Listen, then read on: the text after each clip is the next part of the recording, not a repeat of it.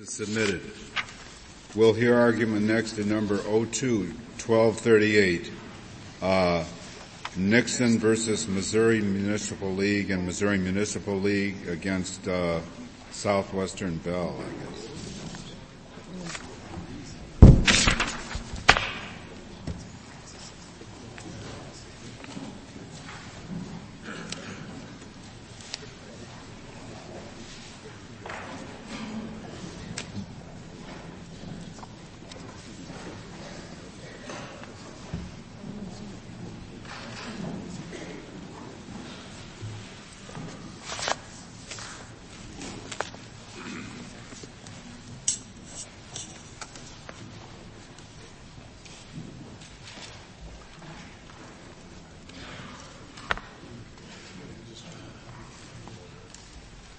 Mr. Feldman. Mr. Chief Justice, and may it please the Court. This case concerns 47 U.S.C. section 253A, which preempts state laws that prohibit or have the effect of prohibiting the ability of any entity to provide telecommunications services. Now it's common ground that section 253A preempts state laws that keep private firms from the telecommunications market. The question presented is whether the law also reaches into the structure of state government and invalidating even a state statute that declines to grant the state's political subdivisions the authority to provide telecommunications.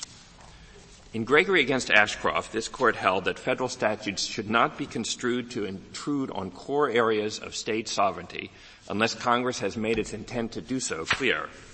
Now in our tradition, political subdivisions are creatures of the state, and they have the authority and only the authority that the state has granted them.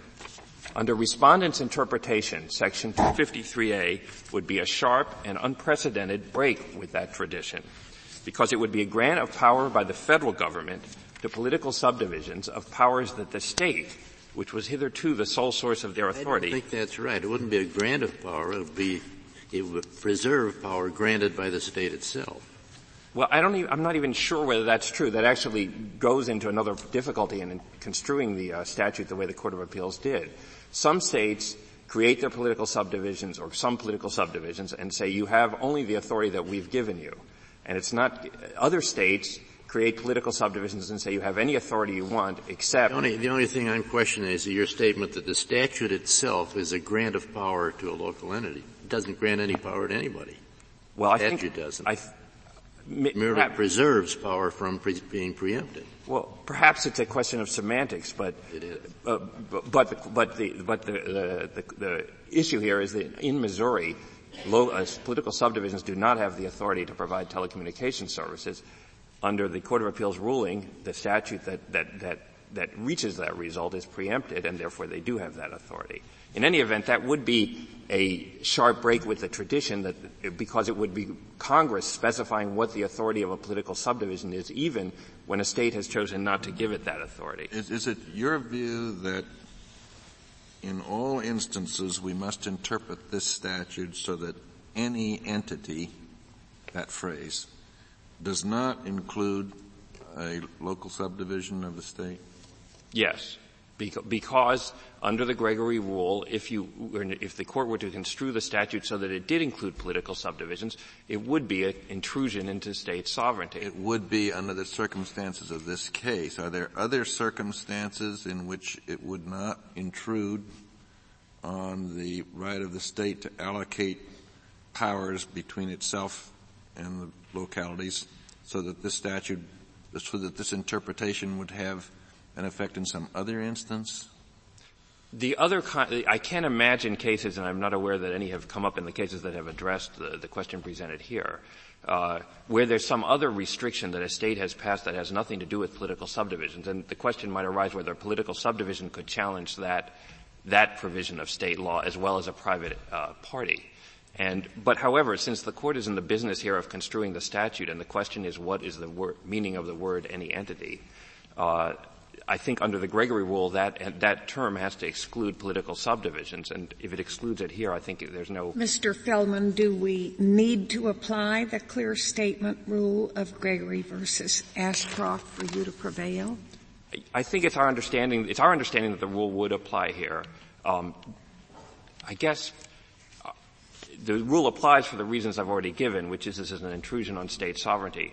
If that were not the case, the question would be whether a general term, uh, like the term any entity, is whether that would just naturally be construed to extend so far or whether it wouldn't. Exactly. Um, and I would say that it raises the question that I was, uh, uh, the, the, problem that I was referring to before in responding to Justice Stevens, which is state, the, the application of 253A would depend on the form in which a state chooses to give or not give its power to its political subdivisions. If it was a state, a home rule state where the cities have all the powers except what's expressly denied them, then a state that tried to pull back the power to provide telecommunications, that would be preempted. In another state, are those home rule states uh, established in that fashion by the state constitutions? I think so, sometimes. In which case, the language of uh, section 253A, which says no state or local statute or regulation or other state or local legal requirement may prohibit or have the effect of prohibiting. I'm not sure that that would reach a constitution. It would at least be a di- difficult question to try to figure out whether there is still something that prohibits or has the effect of prohibiting rather than something which just never granted the authority before. You could consider a political subdivision of a state that's a special purpose water district or fire prevention district that just doesn't have the authority, was never intended to have the authority, and nothing in state law suggests that it should have the authority to provide telecommunications. It would be hard to find something that should be preempted in that case. So suppose you didn't give that very broad meaning to any entity, but you included state entities that had been in the business and were otherwise authorized by state law to go into this business, and then the state changes its law and without having this uh, section B requirement, uh, because you have loads of power under section B, so we assume the entity meets uh, section B's test, uh, but it passes another law which says, by the way, the municipality can't go into it. And previously they had. So, so we're not, we're, we're talking about only entities that have proved themselves fit, willing, and able to offer the, the to offer the business. Now, I, why, I why, would that not be included? I, I don't think it, because I, I, think that there's, it's very difficult to imagine that Congress intended that the, the uh, scope of this statute should turn on the exact historical steps by no, which no, but what we want, we want, it, we have implicitly there, and it would be necessary in the state case, but not in the private enterprise case, a, an entity that is fit, willing, and able. And, and, and an entity that is fit, willing, and able can include a municipality. So what this statute is after is the state passing a new law changing the status of an entity that was previously fit, willing, and able. But I guess what I was responding to was it's not cl- the, the definition of what a political subdivision is fit, willing, and able to do is something that it is a creature of state law. It's defined by state law, by the state laws that, that That's correct, but it's, it's defined law. by state and regulatory law in respect to those uh, uh, entities, at least, that have previously offered the business? I think uh, there's actually very few, before 1996, I think there were very few, and I'm not aware of uh, examples, and there, there, may be a few in the amicus briefs. There are very, very few entities in this country, uh, entities, political subdivisions, that offer telecommunications services. This is a question that has only arisen you see, in other words, but your argument here is coming down to the difficulty of trying to draw the distinction I'm suggesting. I think that, I think part of my argument is the difficulty of drawing that distinction. But the most important part of it is that this is an intrusion into a state's understanding of its government and what it wants to do with its authority. And if, where a state if the statute were clear, if it said public, it said any entity, public or private. So you, you're, you're making an argument now that seems to say no matter how clear this was, there would still be a vulnerability. No, I don't, I don't, I don't think so. I think there would be interpretive problems that would arise in the statute if it had said, uh, specified any public, any governmental entity or something like that that really would have clearly referred to states and political subdivisions. Well, wouldn't, that would wouldn't an, any, any entity, public or private, wouldn't that do? I think it's likely that that would do. Um, the problem here is that any entity is just the kind of general term without the, the, the, reference to public or private or without specific references to state governments and uh, political subdivisions. It's just the kind of general term that this court referred to in Raygor and said that where there's a clear statement rule, that kind of general term is not sufficient to overcome it. And here, there's nothing in the statute uh, that suggests that Congress thought about, considered, and intended to put into question the issue of state sovereignty that would be ra- that, the, intrusion on state sovereignty that would be raised by construing uh, 253A the way the Court of Appeals did. Beyond the statute itself, in the legislative history, there's, there's a, uh, the committee report repeatedly refers to the private sector deployment of advanced telecommunications as what the bill is designed to achieve. Not only that, the floor debates, uh, they're cited in, I think, Southwestern Bell's uh, reply brief, show also people consistently referring to the private sector development of advanced telecommunications. Is it, isn't it also you, the case? May I ask you this more, more sort of general question. As I understand your theory, you read the statute as an anti-monopoly statute. No state shall grant any exclusive privilege, isn't that? You say that's really what it does. And my question is, if that were its purpose, why wouldn't they write it that way? That no state shall grant a monopoly or, grant exclusive privilege. Well, it actually is broader than that. There is another provision which says I don't remember the number, which says there can't be exclusive franchises. This is intended to get at laws not only that would, by terms, give an exclusive franchise or keep a particular company out of the telecommunications business, but also that would have the effect of doing that by imposing high taxes on one category of, of, uh, of, participants rather than on another category. Uh, uh, uh there's, there, the, um, in fact, in the Texas case that came before this, the Federal Communications Commission found uh, a couple of provisions of Texas law preempted because they did just that. And the statute was designed, it is an anti-monopoly law, but it is a little bit broader than just granting exclusive franchises. It's also favoring one, and it, one, one, one company or one class of company or the incumbent telephone company over other new entrants into the field.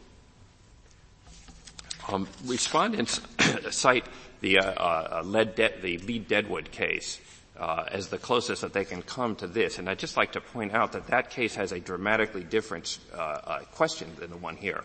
In that case, there was no question of uh, the federal government giving authority to local uh, to political subdivisions that the state itself had not had not given. That case would be much closer to this case if, for example, the state there had said, we don't want our political subdivisions to be providing education because we do that at the state level. And then the political subdivision had taken the federal money that was at issue there and said, we want to open up a you know, local university or something. At least that would have presented the question that's presented here of an intrusion of that sort on state sovereignty. But that wasn't before the court there, and therefore the court didn't apply a clear statement rule. What is the United States position about um, utilities, public utilities, electric company? I'm not sure what you mean. If you mean by public utilities, companies to, to that are in the business. this business. Yes, they certainly can. Privately owned companies are in the utility business. Suppose it's mixed ownership, city and private. The Federal Communications Commission's position is if under state law it's treated as a private entity, the fact that stock, some or even all of the stock is owned by the political subdivision wouldn't be, a, it would still be an entity. It would be, if it's treated under state law as a private uh, uh, co- company.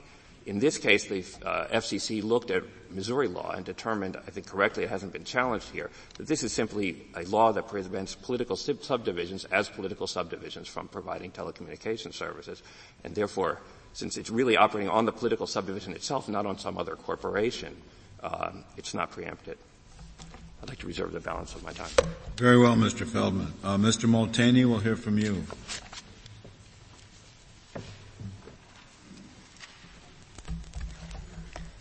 Mr. Chief Justice, may it please the Court. The Eighth Circuit interprets entity to include political subdivisions of the states, and that would mean that Congress has, it would have the effect of Congress giving Missouri's political subdivisions authority that the, the, the very state that created them has withheld. And that would intrude drastically on the structure of state government. A general language term like entity is too broad to meet the Gregory test because it doesn't clearly and unmistakably include state subdivisions. If, if the general term entity without a contextual compass as it appears in 253A satisfies the clear and unmistakable test, then clear and unmistakable really has little meaning.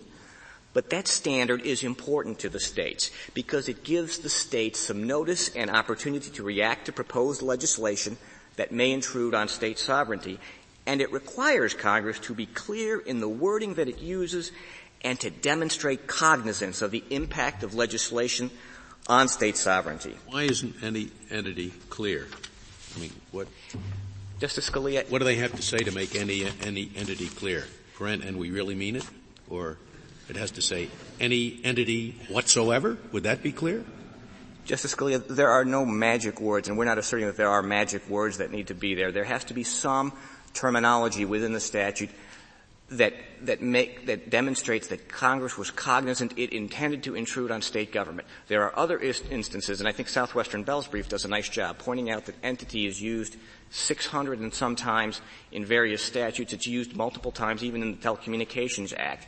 Oftentimes with a modifier, sometimes without, and oftentimes with a definition. And sometimes the definition is one that includes just a business context, and sometimes the definition is one that includes government and public and state, private, uh, political subjects. It's perfectly clear that this statute does intrude substantially on the on the state's ability to regulate. Just even if it just does what you say, it's a, a significant impairment of the state's ability to run its own affairs. It's a significant, Justice Stevens, it's a significant uh, restriction on the state's ability to to regulate private commerce. companies. But this court's held in the Gregory versus Ashcroft case that Congress has to use more than the general language. It has to be clear and unmistakable. And Justice Stevens, in in, in the uh, the Ledwood case that uh, that that Mr. Feldman brought up, your the, the dissent that, that you wrote affirms some of the principles that, that we've cited in our brief regarding Hunter and uh, and the City of Trenton case that the states control the, the creations that they have, they, they've, that they've made, all their political subdivisions, and, and, and, and that is, is something that this court has always honored. You're saying that it's one thing for the federal government to supersede state regulation substantively, uh, but another thing to say to, to tell the state not only do we do that, but we're going to change the relationship you have with your local subdivision. That's exactly right, Mr. Chief Justice. That's exactly right. It, Suppose they, they did. Is it totally Ashcroft you're relying on, Gregory v. Ashcroft? The, su- suppose you looked at this statute as saying it doesn't prohibit states from enacting all kinds of laws that have the effect of prohibiting people to enter the business. Tax laws, for example, might leave them without money to do it. It's only talking about specific laws aimed at saying you can't enter. And if it's aimed at specific laws saying you can't enter this business, then couldn't you say, where a state's entity otherwise would have the authority to enter, then the state cannot pass a law that says in those circumstances you cannot enter telecommunications, such as municipality as well as private company. Now what's wrong with that interpretation? What I'm doing is I'm trying to deal with what I thought of myself, and they affirm as the major objection that this can't be administered once we start down the path I'm just starting down. Justice Breyer, I think it would create an anomalous situation where if a state's political subdivisions had been providing telecommunications prior to 1996, they would be treated differently under the under 253A. No, no. It would be the question would be whether they had the authority to do it. If they had the authority to do it, then the state, what it could not do is it could not pass a law which aims at primarily aims at primarily their authority to enter telecommunications. They could do all kinds of other things, including removing authority, as long as it were general. And then there would be middle cases where the authority, you see, is but I, I, still think, Justice Breyer, that what that does is it make it divides the states into two categories and makes the federal statute treat the states in two different ways. So that if a state had granted authority prior to 1996, they they, they may never that state's never allowed to change its mind one-way about, ratchet about the scope of authority that it grants its own political subdivisions. I, suppo- I suppose it would also allow states to uh, adopt. Uh, a system of chartering corporations, which charters the corporations according to various categories mining, um, manufacturing, and it just does not happen to name mm-hmm. the category of telecommunications. Yeah. And that would not be touched by uh, by this type of an interpretation, enabling the state to create a monopoly. Uh, mm-hmm. Well, to to exclude uh, any, any telecommunication company.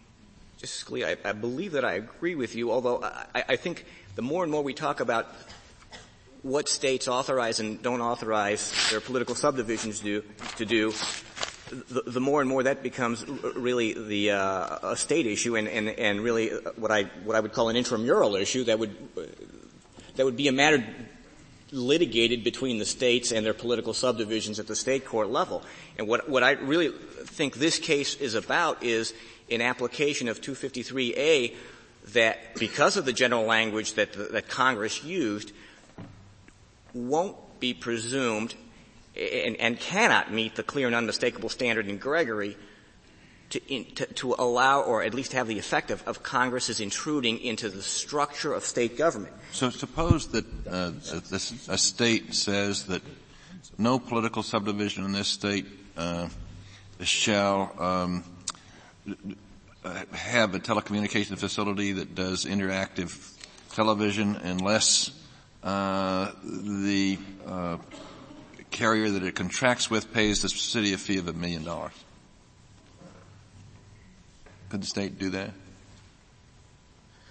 I, I believe. And you'd say, in, in other words, it's conditioning the ability of its subdivisions to engage in this by demanding that it ex- extract certain financial cons- uh, consideration and suppose that this is prohibitive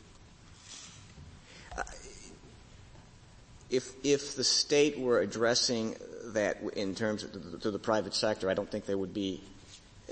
I'm, I'm not sure I understand exactly where your question is going, Justice Kennedy, but uh, the could could the, could the state can't create barriers to entry to private sector well, competitors. Suppose, suppose That's clearly preempted by the Commerce Clause, and uh, and, and specifically by 253A. And, and I think it, what, what, what that derives from, if, if, one looks at the purpose of the Federal Telecommunications Act of 1996 and you look at the, the, the history of what was going on, I mean, huge swatches of the country were provided service by regional bell operating companies and they were granted the exclusive franchise in, in, in areas. And the, and the, whole purpose of the 96 Act was to uh, accelerate private sector deployment and, and to, to take these, these swatches of territory that regional bell operating companies maintain monopolies on and encourage private sector deployment and people to come in and utilize um, either those the, the, the, facilities that, that were provided that, that exist that the regional bell operating companies had or unbundle network elements or to to, to, to resell and, and hopefully even the encouragement of, of building their own facility space. But that's all, that, that all ends up being red herring discussion in terms of the clear language of 253A because 253A uses those general terms. Now the FCC's reading of entity won't bar states from entering commercial phone business through their, through their political subdivisions because the FCC's reading allows that states who want to go into the phone business, they'll be able to do that.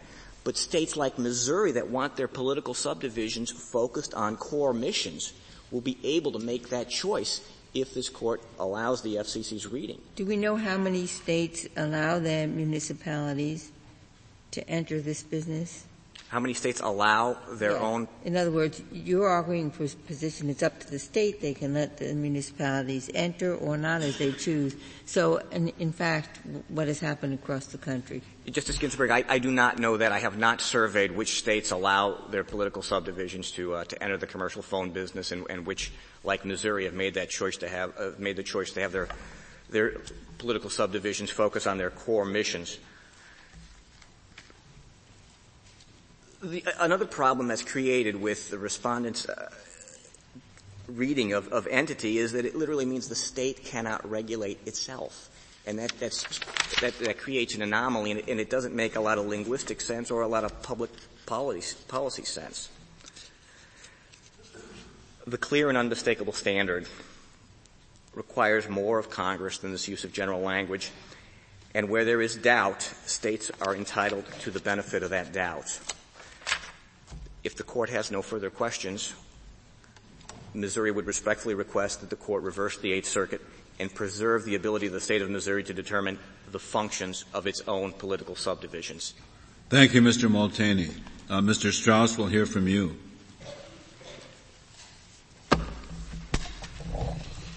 Thank you, Mr. Chief Justice, and may it please the Court. Uh, our position in this case is straightforward, and I can state it very simply. Gregory against Ashcroft applies in circumstances where the statutory language is ambiguous. The Court has said that three times, including in Gregory itself. And the language of 253A, any entity, is not ambiguous. It's not, it's not as if Congress had said, for example, any corporation, which might leave some doubt whether Congress meant only private corporations and not municipal corporations. It doesn't mean any fish, for example. I mean, there are a lot of things it doesn't mean. Um, I, I, I, wouldn't, I wouldn't, I, I, guess it doesn't mean any fish, Justice Breyer, but of the, uh, I think it has a very broad meaning. I well, think it means any entity. And well, when, when you, when you say, uh, the statute has to be ambiguous, the Gregory rule is put forth in the opinion is that there has to be a clear statement uh, covering the federal uh, fed, federal aspect of the thing, and it seems to me that uh, that uh, cuts away from the idea it has to be ambiguous. Um, what the court the court said in Gregory that the statute has to be ambiguous, and it reiterated that in Salinas and more recently in Yeskey. Um, Depends on what you mean by by ambiguous. Uh, what what the, the language in Gregory was was employees, wasn't it?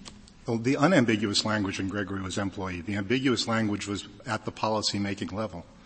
In Gregory itself, it's a, it's a, it's a, it's an important point, Justice Scalia. In Gregory itself, the court thought it was unambiguous that employee, state employee, included state judges.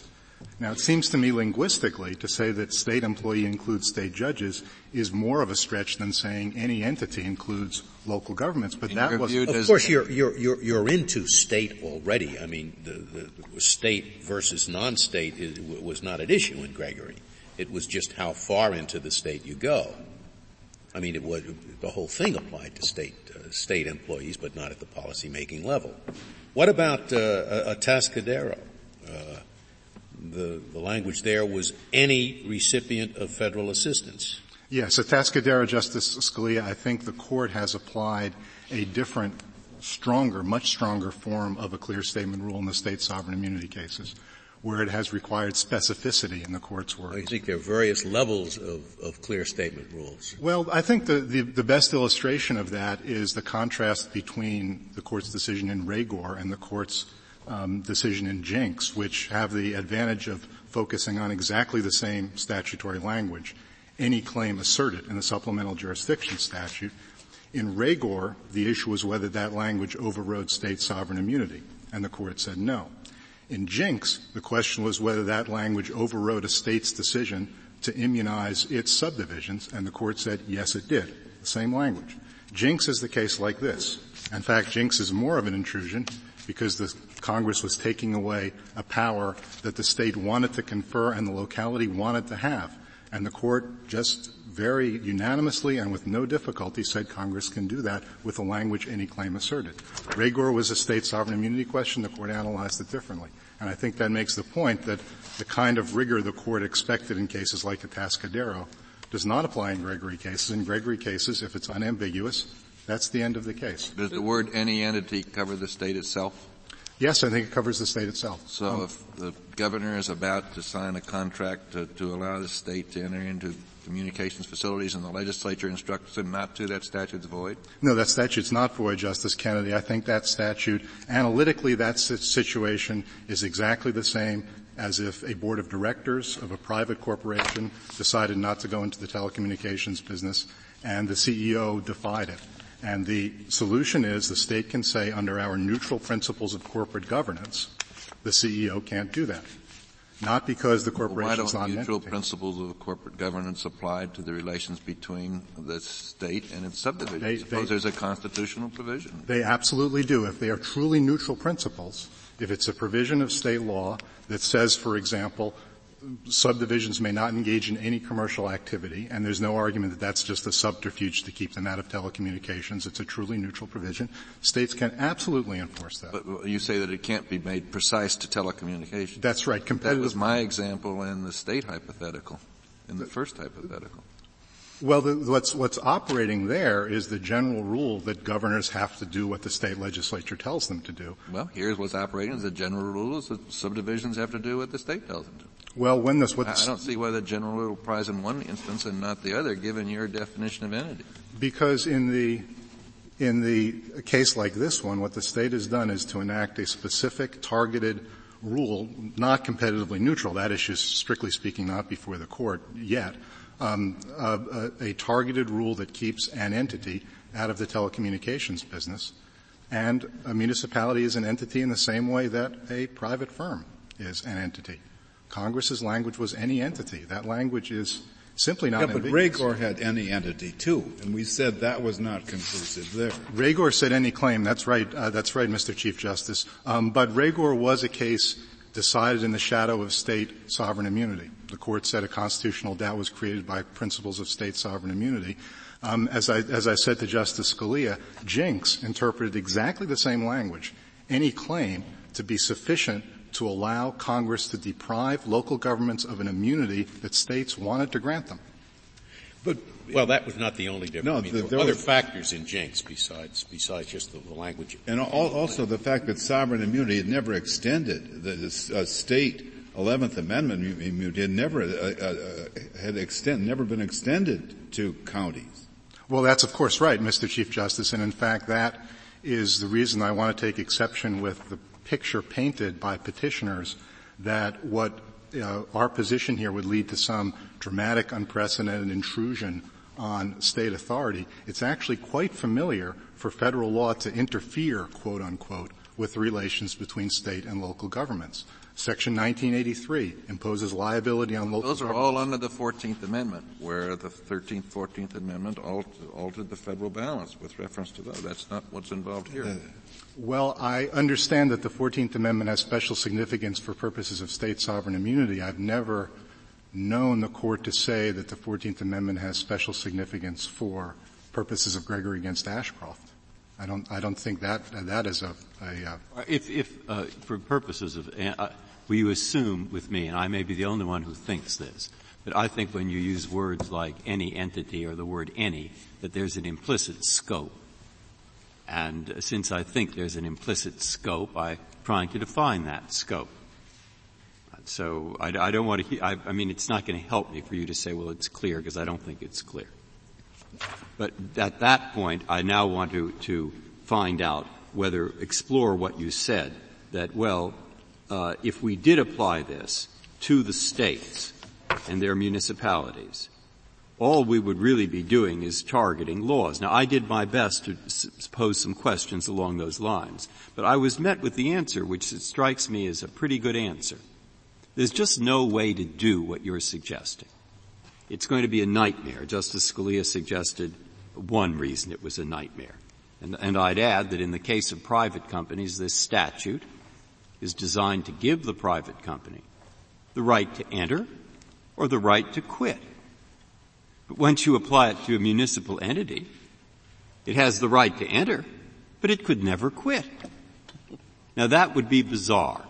No, so uh, given the, the, the, the sovereign immunity, you know, the sovereign authority, all, all the things we've been talking about in general, given the difficulty of drawing a line, which seems virtually impossible, very hard, and given the one-way ratchet I just described, it can't be that Congress intended to include municipal entities within the scope of the word any entity. Uh, what, what is your, that's, I'm trying to get to the merit. Yeah, What's your response to that? Yes, I don't agree that there's a one-way ratchet at all, Justice Breyer. I think the, the, the purpose of 253A is to eliminate barriers to entry. It's not to force anyone, private or governmental, to go into the telecommunications business or stay in the telecommunications business. And if a, if a local government unit decides of its own accord to enter and then decides of its own accord to leave, it is not prohibited anything. And the state, the state cannot tell it not to enter.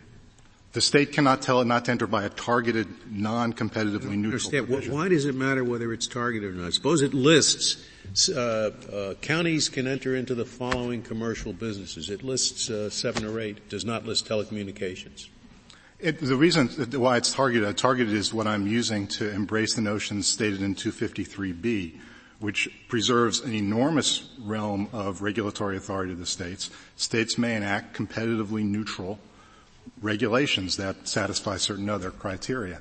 And uh, that's an important part of this picture because if you had 253A in isolation, that would that would certainly be draconian. That would certainly be a well, what, remarkable. What's your answer to the hypothetical I give you? Is that targeted or not? Well, I think that would be if it if it specified certain commercial activities but not others. I think that would be a difficult question. The question would be: Is that a gerrymander? Well, I asked it. I, I'm well, the question the question would be a 253B question for the FTC in the first FCC in the first instance. Well, it had nothing to do with whether it's competitively neutral. It's competitively neutral. Nobody can enter uh, except these fields. I if mean, it if it were a gerrymander designed to keep really just designed to keep the entities out of telecommunications, it would be unacceptable. So we're going to have to get into uh, inquiring into uh, whether uh, state legislatures. Uh, well, of, of course, of course, they didn't want it. It was designed to keep them out of telecommunications because it said these are the only fields you can get into. That's, if, that's, if, your question is whether it was designed to keep them out of telecommunications, the answer is unquestionably yes. This, this, I but, agree. But, you say it's okay if they not only keep them out of telecommunications, but they keep them out of a lot of other stuff as well. Does that make it okay? This is the question that would have to come up when the FCC applied 253B but, to a public or private entity. Why, why, should public we interpret, Why should we interpret a statute in that awkward way? That the FCC has to make this kind of factual inquiry in every case. I think the FCC is in that business with respect to private entities anyway. What, what is the factual? I don't even understand what the factual inquiry is. What is it? Well, the inquiry FCC would, would be looking for. The inquiry, 253B, says states may enact measures that are competitively neutral and necessary to promote certain public objectives. That's a savings clause. It's so the FCC is going to decide what is necessary to promote promote That's, Missouri's public that is the business, that is unquestionably the business Congress put the FCC in with respect to private entities. There is no disagreement about that. All right, I see the answer to that part, which is you're saying they have to do it anyway, and I understand that. Whether, I'm not sure I agree, but I understand. Uh, what about the part that it's a one-way ratchet? And there I think that local governments, unlike local private businesses, act through regulation, at least normally. And so the statute talks about a requirement, a local requirement or a local regulation. And therefore a state, state A, that does not permit its municipalities to go into the business, then passes a statute that does permit it, then the local council passes a regulation that says we'll do it, which is now a requirement, and when either tries to repeal either, they run right straight into your, to this statute forbidding it as you interpret it. And now um, that's why I say it's a one-way ratchet in respect to municipalities, but not a one-way ratchet in respect to private businesses. The reason it's not a one-way ratchet, Justice Breyer, I think turns on the word prohibit. This is in the statute 253A says state and local regulations that prohibit the entry. If, if I decide not to go skiing, I've not prohibited myself from going skiing. I've simply made a decision not to do something. If a local government decides not to enter the telecommunications business, it hasn't prohibited itself. It simply made a decision.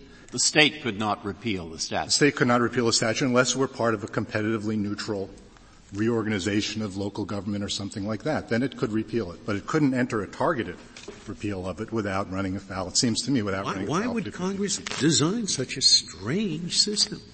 Where, where, where the municipality can get in and then get out, but the state can't allow the municipality to get in and then decide, no, we want to allow them to get out. I, I, I, it's just, it's just bizarre. I think it applies. I think for these purposes, municipal corporations and um, private corporations are simply on a par, as of course they were for large parts of our history. That's why municipalities don't have many immunities. And Congress, for these purposes, simply saw municipal corporations as another source implicitly, saw municipal, in the words any entity, implicit in that sense, in the, clean, in the, in the, in the ordinary meaning of those words. Just so I understand you. competition. A, a state can, uh, um, can grant certain powers to municipalities, does not have to grant them the power to enter into, into telecommunications activity, right? Yes, yes, that's right. Does not have to grant them that power. Well, the, the restraint is the competitively neutral language, which will ordinarily allow municipalities to say, to states to say, look, here's what you can do and here's what you can't do, right. provided they aren't acting in a way that is competitively non-neutral with respect to telecommunications. Right. But, but, once they have let them get into telecommunications, it's uh, it's only the municipality that can decide to get out of it. No, the state could repeal the authority if it does it again in a competitively neutral way. If a state decided, for example, to abolish all units of local government, or if a state decided to say, okay, we are assigning special functions to but, units of local But the government. municipality itself can say, we're going to get out of telecommunications. Yes. The state cannot say, no, no municipality shall do telecommunications. That's right. The municipality can decide for itself because then it's not prohibiting anyone from doing anything. It's simply making a decision. Mr. Strauss, may I go back and ask a variant on Justice Breyer's question, assuming that there is some implicit limitation on, on the scope of any entity? And it relates to what, if I have my facts straight, is the, is the drafting history in this case. And I'd like you to tell me whether I have got the facts straight, because I didn't look them up myself. I just got this out of the briefs, and if so, what you think the significance is. As I understand it, at least the Senate version of the original bill had a provision in it uh, that affirmatively expressly uh, provided that any existing utility, whatever its uh, object of service, could go into the telecommunications business. Uh, and this, as, as you point out at one point in your brief, this would be this would be good for your argument because a lot of those utilities are municipal uh, utilities. Um, as I understand it, in the in the conference committee, that language uh, was in fact removed entirely.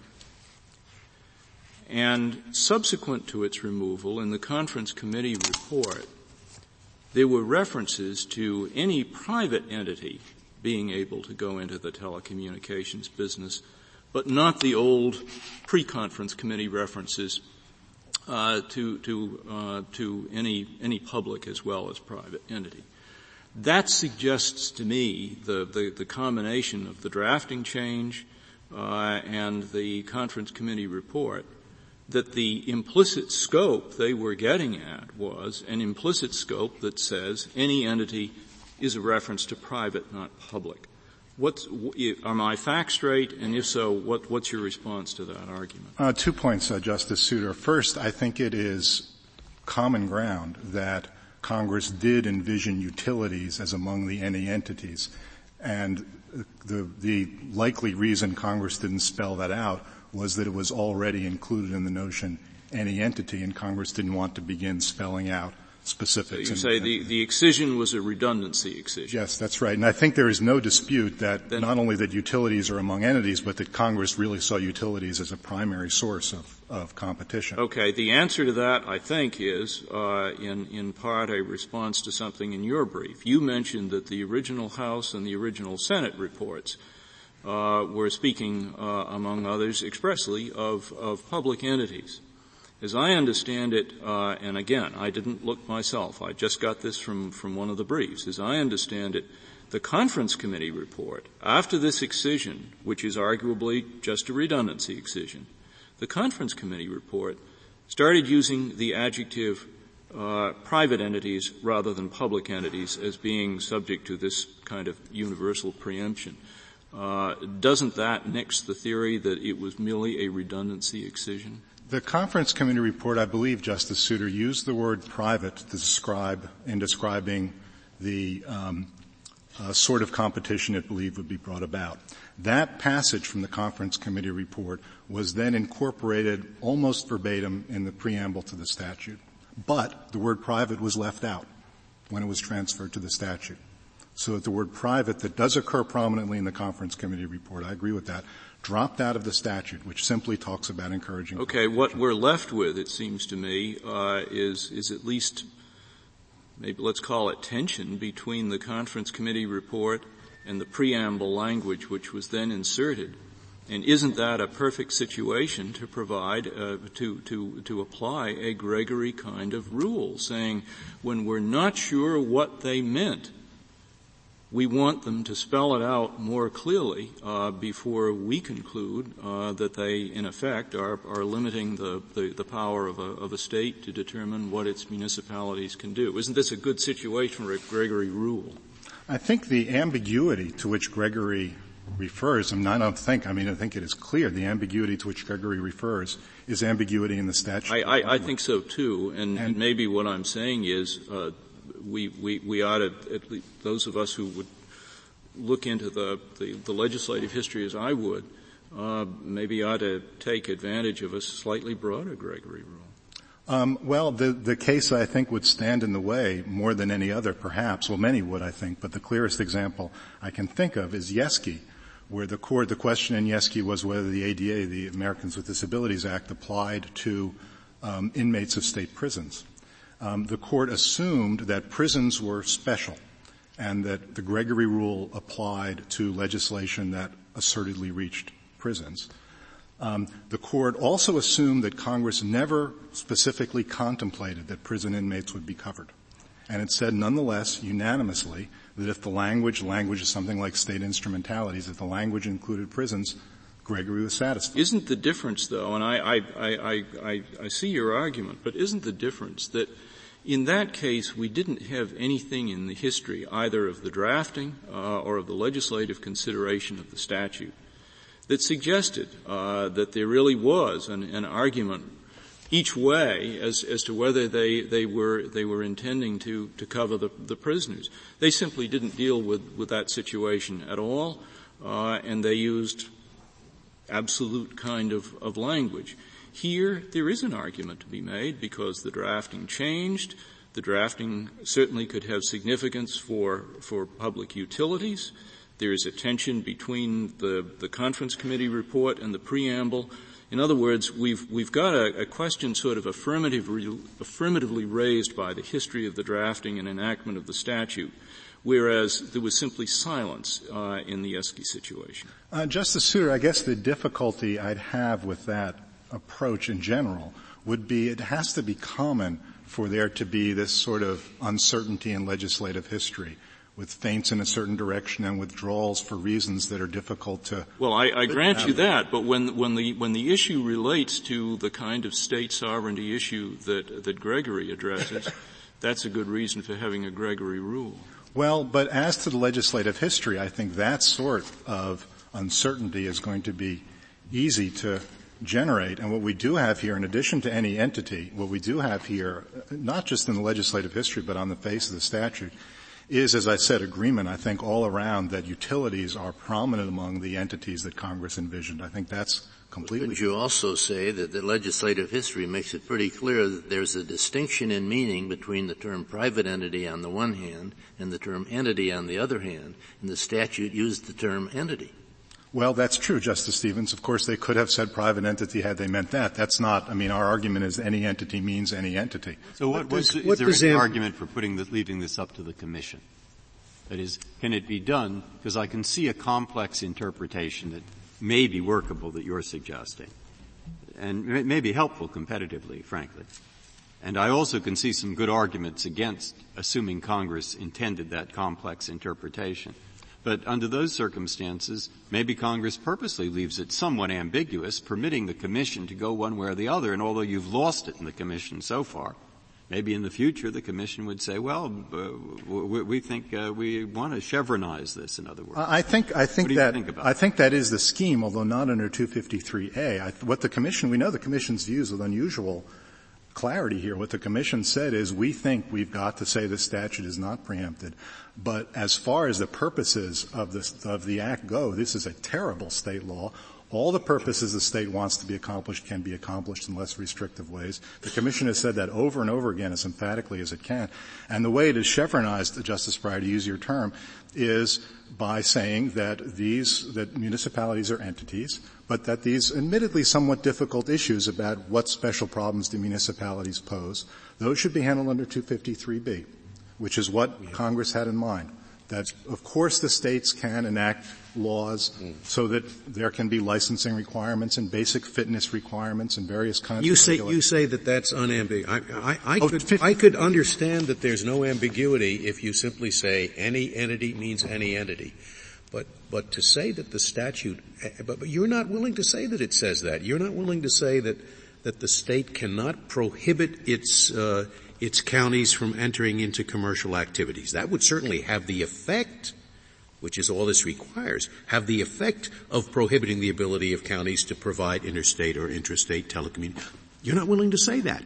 You, you, in, you insist that we derive this very subtle uh, distinction between the state initially granting it and then taking it away, the county taking it away itself. I don't think that that is unambiguously within the statute at all. What, uh, what the unambiguous choices are, are that the states are not included or that the states are included, and that means that, that, the states cannot exclude counties or for that matter even departments of the state government itself from entering into the telecommunications business.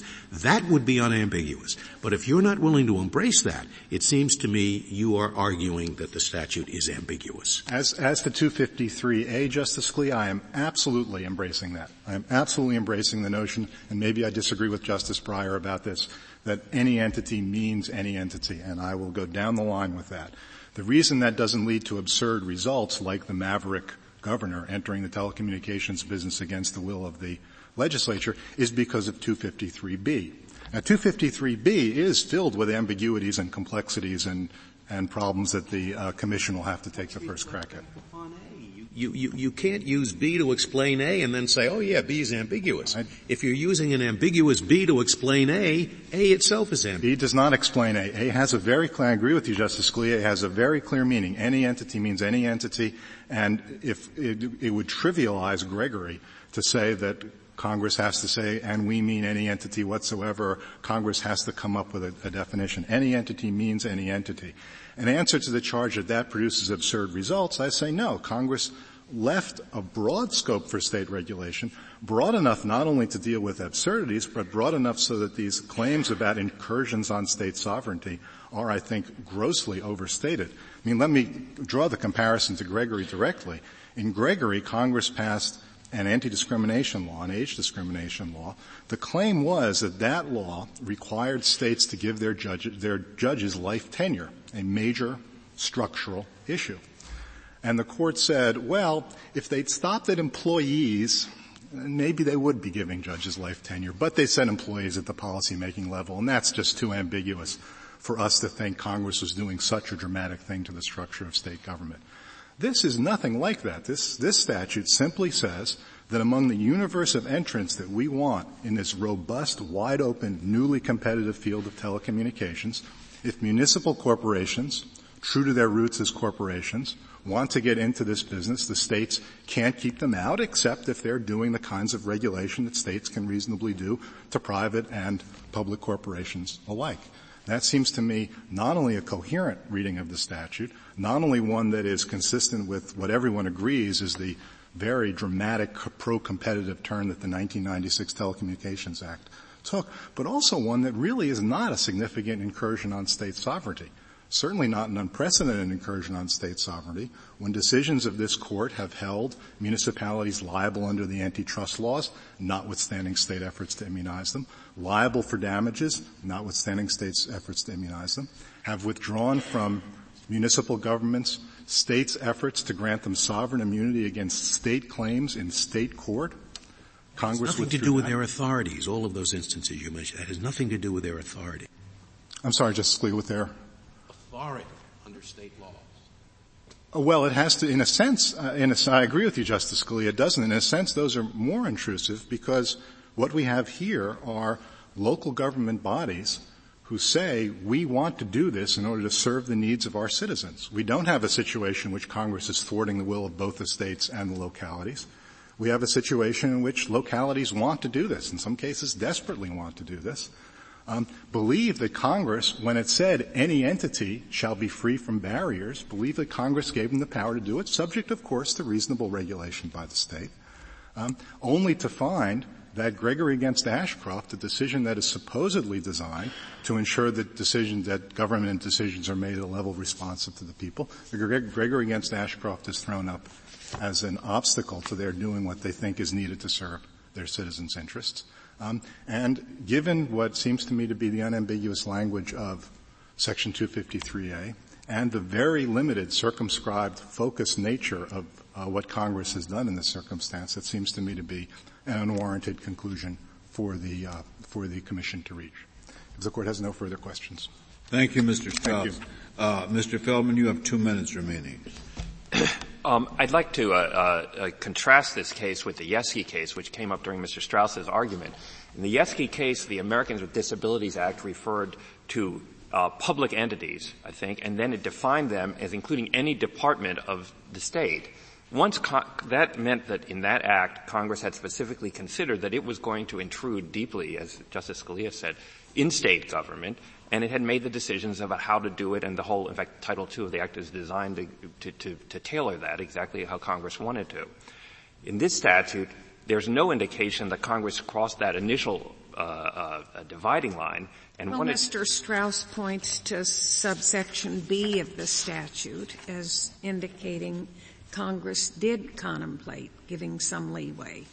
Yes, Congress did contemplate giving some leeway to the states when it was competitively neutral, but the question of what competitive neutrality means in this context is not an easy one. And, and I, would like to add that if Congress had had to take the, do what it did in Yeskey and, and, and uh, decide, yes, we do want this to apply to the states, it might have occurred to Congress that they're going to have to think about exactly what that means applying a statute like this to state governments that grant their political subdivisions different kinds of powers in different kinds of ways. Congress didn't uh, never made that first choice that it consciously wanted to intrude on uh, state state sovereignty the way the Eighth Circuit held, and therefore it never answered those other questions. What is um, the rationale for saying municipal utility, wholly owned electric company, wholly owned by the city? That's okay. That doesn't matter. The state can't stop that from going into the telecommunications, but it can't stop the municipal corporation. Well, I mean, that isn't an issue in this case, but the FCC's rationale is that insofar as under state law, you have a, a, a thing that is treated just like a private corporation. It's, it's an entity. That's exactly who Congress was clearly and, and directly and most importantly targeting this law at it's, it's where the, um, if it's a municipally owned utility that is really treated like the political subdivision of the state as they are in Missouri, then that would be different because that would raise these other questions and Congress had never made the decision that it wants to intrude on, uh, really in an unprecedented way on the authority of the political subdivisions. Uh, states decide to give, uh, Thank you, Mr. Feldman. The case is the Honorable Court is now adjourned until tomorrow at 10 o'clock.